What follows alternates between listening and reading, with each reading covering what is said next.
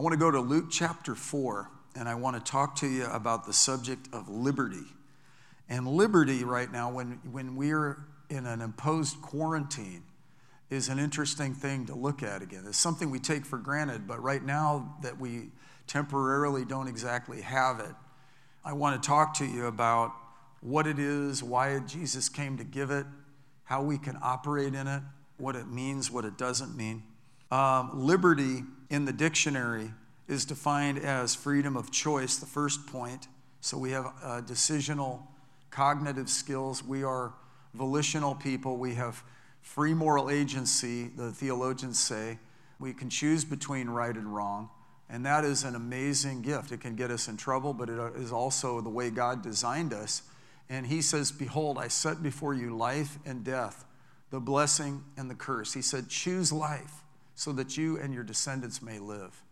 So we're decisional and we have the liberty to make good decisions. Adam and Eve, sadly, in the Garden of Eden, made bad choices.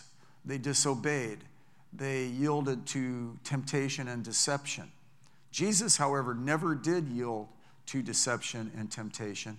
And in his humanity, he was faithful. He, he therefore didn't have the collateral damage that Adam and Eve had. He came in and he actually was impeccable in the way he, in his earthly life, in his humanity, lived for God. And he knew no isolation or separation until he took our sins. And the cloud, the thick cloud of the sinfulness of humanity came on him when he died on the cross. Up until then, and then after that, he, he didn't have any hindrances. He didn't have any blockages because he did good things with his choices. It's personal freedom from servitude or confinement or oppression personal freedom from servitude or confinement or oppression. And the Bible says that it was for freedom that Christ set us free in Galatians chapter 5, verse 1. Stand fast, therefore, in the liberty wherewith Christ has made us free, and be not entangled again with a yoke of bondage. So in 2 Corinthians chapter 3, it says, Where the Spirit of the Lord is, there is liberty. So while we are, you know, one minute only 250 people can gather, then 50, now 10, and then stay at home, you know, very limited contact. But there's no limit with the Lord, there's no distance in the Spirit. Emmanuel is with us, He's present with us. You know, Paul wrote from a prison cell, he was quarantined. And he said, Rejoice in the Lord always. And again, I say rejoice. I've always been fascinated by that. I, when I, you read it at face value, it's like, well, okay, rejoice in the Lord always. But then you look at the context. The man that was writing it was in the confinements of, of a prison in Rome. And he said uh, that we're to rejoice and to count it all joy. And it's amazing what the freedom and the liberty Jesus came to bring can really do in our lives. Now, the very start of Jesus' ministry, in Luke chapter 4, he, he went to the temple, which was his custom in Galilee where he lived. He returned after being tempted, tested, and tried at the beginning of his earthly ministry. He was getting sucker punched when he was stepping up to provide leadership for us, when he was here to, to destroy the work of the devil and knew his purpose. And right away, he was tempted by the devil. The devil was belittling him, ridiculing. If you're the Son of God, turn these stones into a loaf of bread because he was hungry if you, you know, if you're the son of God, you know, jump off this building and you'll, you know, the angels will protect you. And that, just one weird battle after the other. And he, over and over again, used what we have, the scriptures, and he said, It is written. It is written. And he used the word of God, and it caused him to win.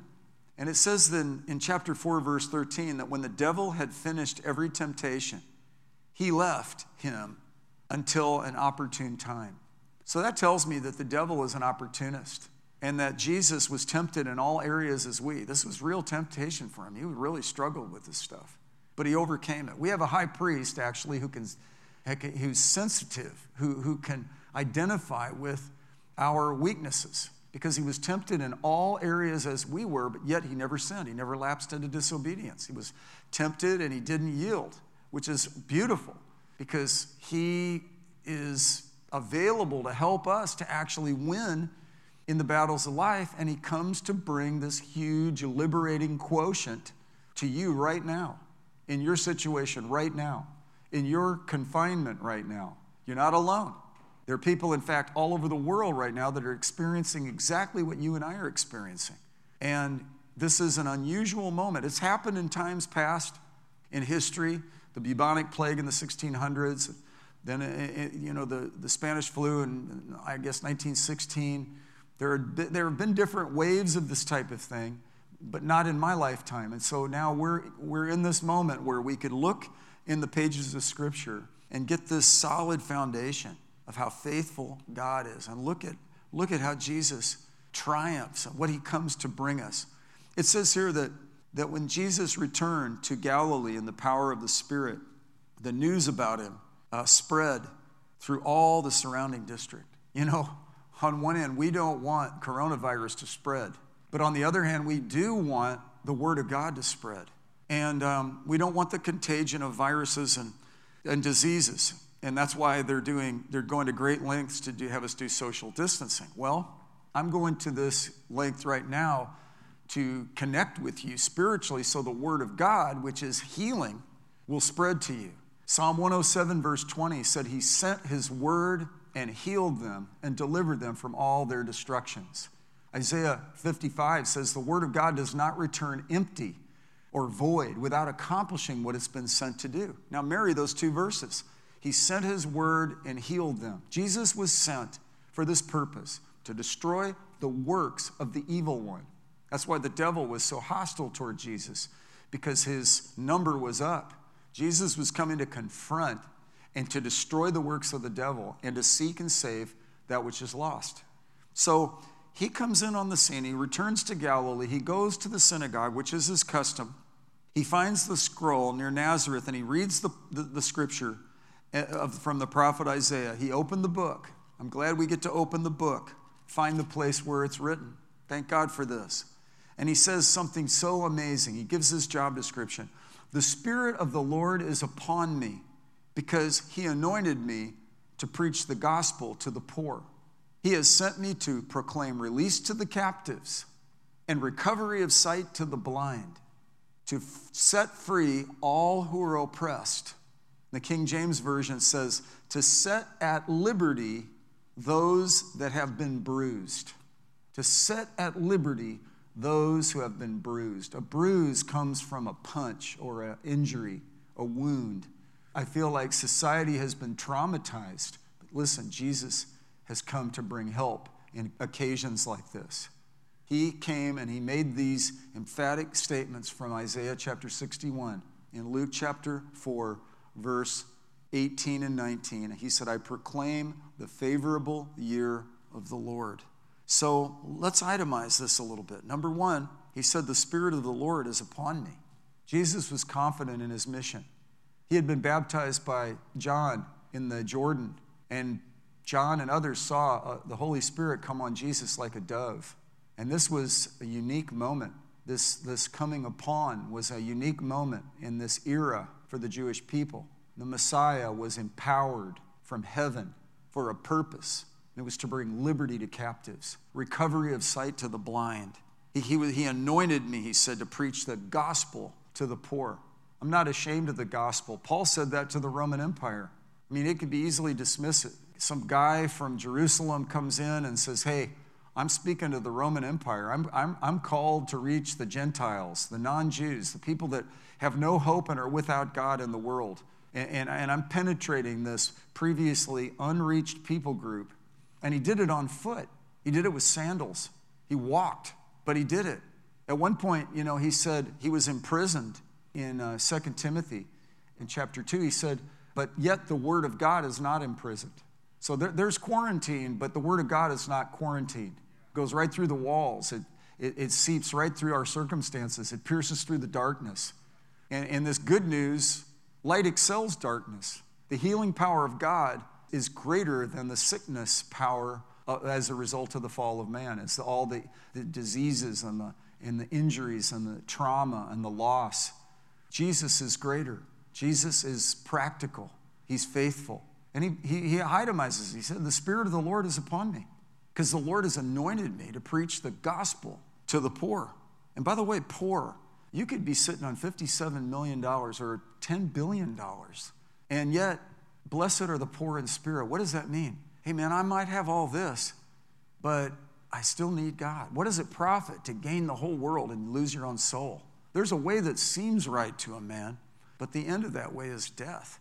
And it's times like these where we can realize wait, you know, I need to get my life right with God. And that's why Jesus came. He came to seek and save that which is lost. And if you look at the people that responded to Jesus, there were people that were from every social uh, level socioeconomics, education, men and women, kids, prestigious people with titles, people that were banished from society, outcast, people that were mistreated and abused. They all responded from every people group, every walk of life. And Jesus had the provision there to liberate all of them. And God helped them to see. The Holy Spirit is the one that convicts the world of sin and of righteousness and of judgment. We can't really do it. I, I preach the good news and I trust that the Holy Spirit will be the one that will bring the conviction, will bring the comfort, will bring the help. He's our help. It's not going to be by might or by power, but it will be by the Holy Spirit. God will help you today with whatever you're facing because He's the great liberator. Whatever confinement you feel or oppression you are dealing with right now. I heard a interesting broadcast, and a, the broadcaster said, People are anxious because so much has changed so fast. And she said, and people are frightened because so much is unknown. Anxiety comes uh, in areas of uncertainty. That's why I'm preaching with such confidence from the Bible. I'm not trying to persuade you from my own opinion. My opinion does, however, line up with these pages because they're ironclad. They've withstood the test of time. This is 2,000 years in, and Jesus is the way, the truth, and the life. It's, we just happen to pop in in the 2020, and it's our generation right now. But these ancient truths are assurance producing. There's value to them. It's concrete. It's not make believe. This is not hype. This is genuine. You know, I listened to a podcast somebody sent me a TED talk by a CEO. He started by saying that he was a, a hopeless drug addict for many, many years. And uh, he said, I didn't become who I am because I overcame addiction. And he said, in a lot of ways, I learned from the drive of my addiction and I just shifted it. And so he said, we either focus on the thing that kills us or we focus on the thing that saves us. And he said that he learned three things in the early beginnings of his recovery when he went to the, the 12 step meetings, you know, and he, he said, uh, number one, practice rigorous authenticity. He said, number one, practice rigorous authenticity. Number two, surrender the outcome. And number three, do unco- the uncomfortable work. He said the, the, the thing he needed to learn was to be truthful. Jesus was absolutely honest, he didn't lie, he told the truth. He's the way, the truth, and the life. C.S. Lewis talked about how, you know, during the existentialist era of post World War II in Europe, in Britain, where he lived, there's so much cynicism. If there's a God, why did all this happen? Kind of a existentialist kind of conclusion came up, and it was pessimistic and it was dark. But some people still said, well, Jesus, you know, is a great teacher, but I, I don't buy into any of this other stuff. And he said, well, he's either one of three things. He's either the Lord, or he's a lunatic, or he's a liar. And he said, You can't get away with, oh, Jesus is just a great teacher, but I'm not going to buy into him being the Son of God and the Son of Man. He said he was the Son of God. So then that would have made him a liar if that wasn't true. He's the truth. He was rigorously authentic, and he still is. Always has been, always will be. Being truthful, trust in God with the outcome. God, I'm just going to trust you on this. You're trustworthy. I'm praying for the nations right now. God, I pray the arc you know, levels out, things calm down in Italy. God, we pray you cover the nations. We're to be a house of prayer for the nations. I'm, I'm praying God does a miracle in our region right now, in our country. Bodies and lives and households would be protected. But in your situation, your personal situation right now, we can just be authentic. We can be our real selves. We can come to the Lord and be honest. And, uh, you know, we can live an honest life and be truthful. Be quick to repent, apologize when we need to, take ownership for our faults and our actions and attitudes. And we can really mature in this area. We can also trust that God will help us. you know, if we just maintain that truthfulness, because uh, the liberator has come. And we do the uncomfortable work of meditating on the promises of God. But God wants us to put away our masks. One of the New Testament verses said we're to lay aside hypocrisy. And what a, what a hypocrite is in the Greek, it's hypokrisis, hypocrite. And it means living behind a mask. And what it was articulating was in those amphitheater days, you know, of course, way before television, but they still had plays and, you know, theaters and, and, and, and dramas, you know, the, the, you remember the smiley mask and the frown mask in theater. The actors would actually wear and hold up masks and manipulate the masks and operate behind the mask. And the Lord wants us to not operate behind the mask, but really be real, be, be rigorously authentic.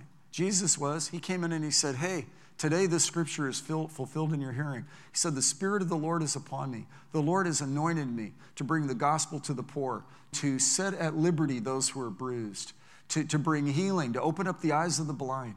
Jesus came to destroy the work of the devil. And now, this is where we're going to do the, the uncomfortable work. We're going to not just be hearers only, we're going to take a stand. Tonight, we're going to take a stand.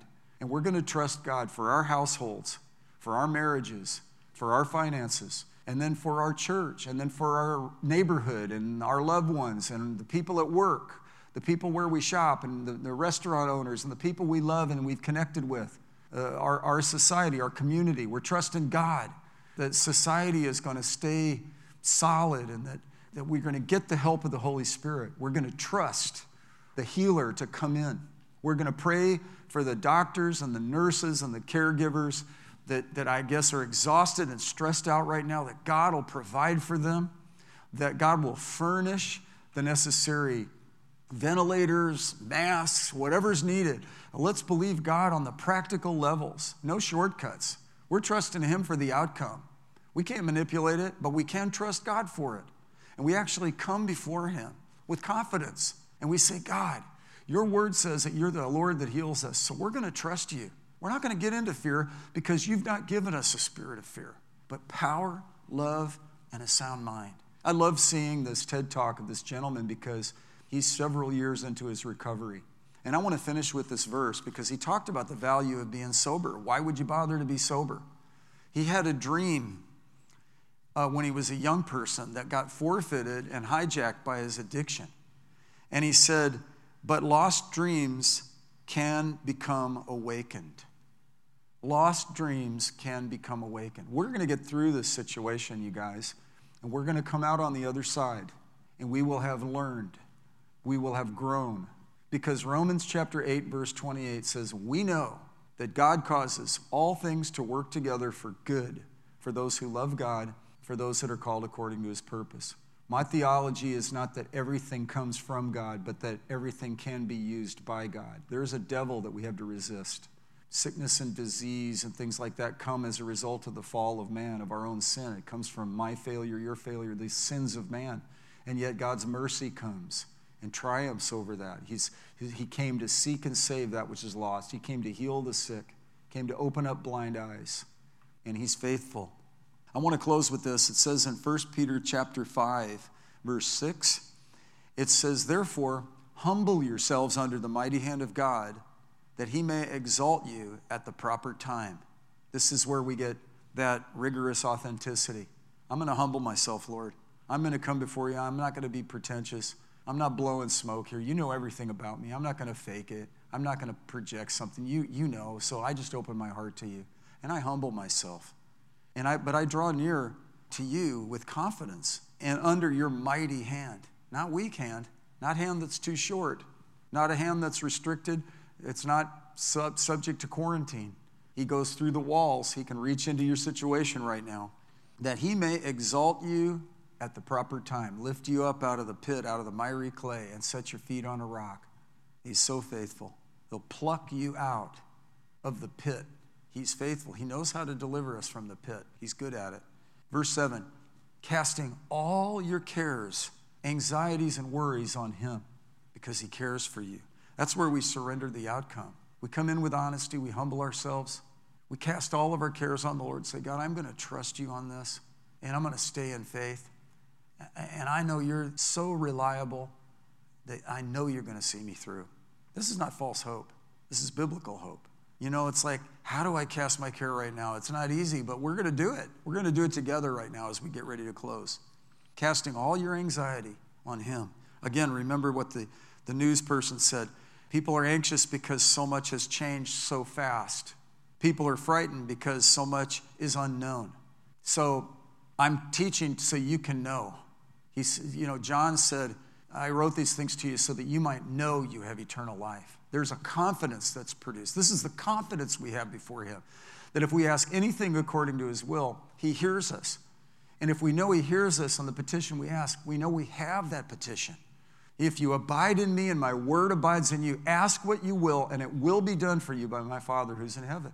So I pray for that business owner with 500 staff that wisdom comes, that breakthrough comes, that economic relief comes, that answers come to protect and cover all those households.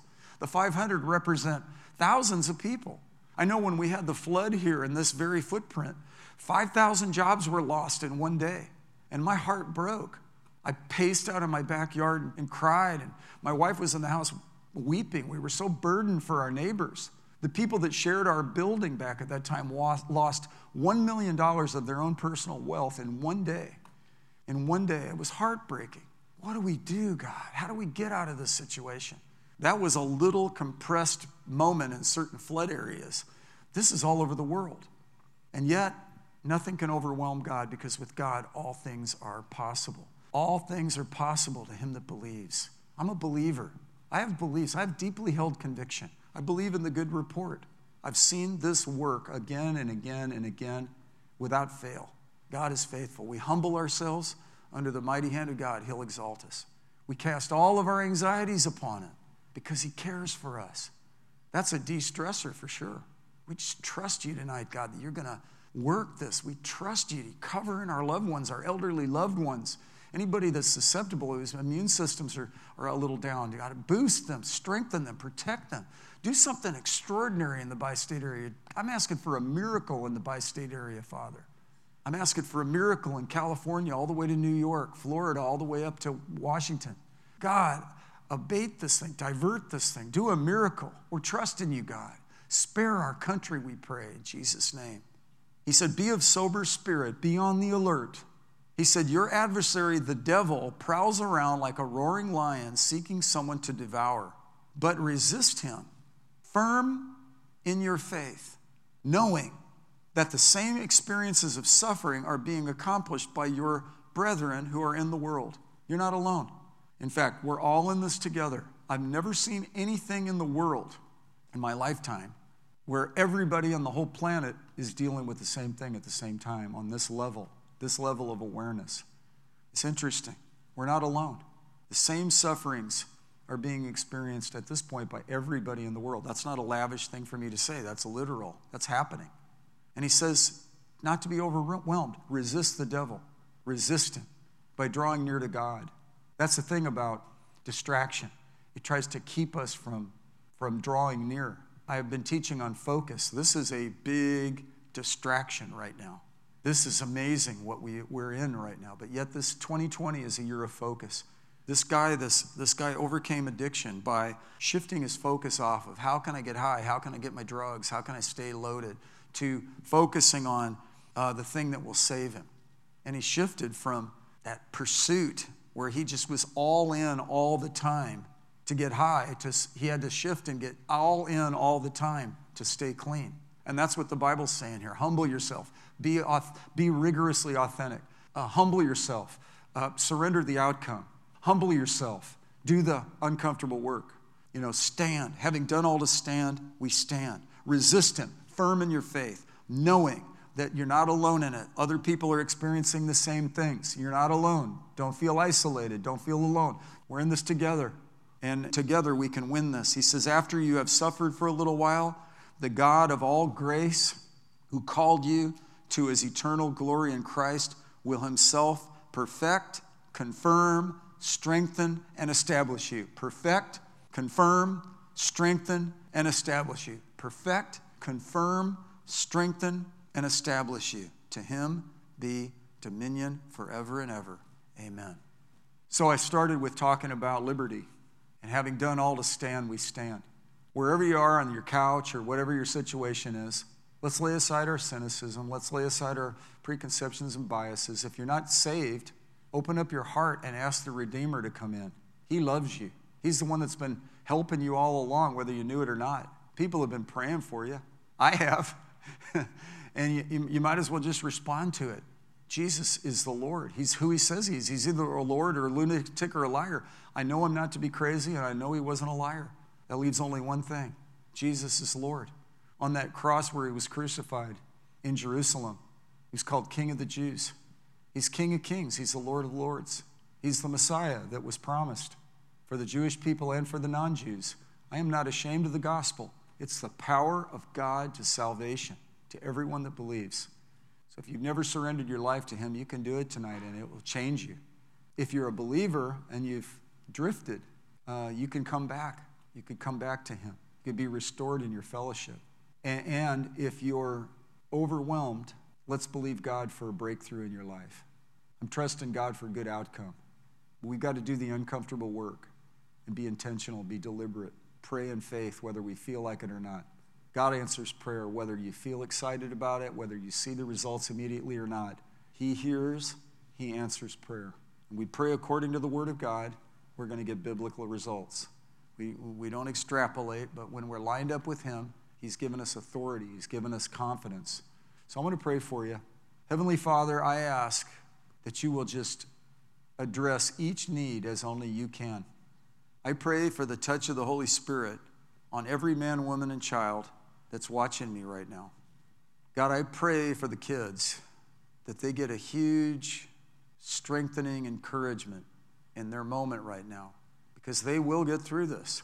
They will look back and say, "Man, this is what we overcame. This is how my parents stood with me. This is what how I learned. This is what I this is how I won." I pray God for the young people, teenagers. This would be a, a societal wake-up call to, to the young generation just how precious life is and how important it is that, that we respond and we flow, we show respect to those in authority over us, and we pay attention and we do our part. God, I pray for my elders, the middle aged and my elders, that, that God, there would be a help and strength that would come, whether they're in a hospital bed right now, on the couch, sipping a, sipping a soda, or uh, whatever they might be doing. I just ask that there would be a breakthrough wisdom would come to the people that need to make brave decisions, hard calls. I pray, God, you would protect and cover law enforcement, military, all the National Guard, and all the, all the things that need to happen the grocery, the food lines. The, I pray you cover our, our systems, Lord. And I pray you de stress people and do a miracle, Lord. You are faithful, and we thank you for it. In Jesus' name, amen.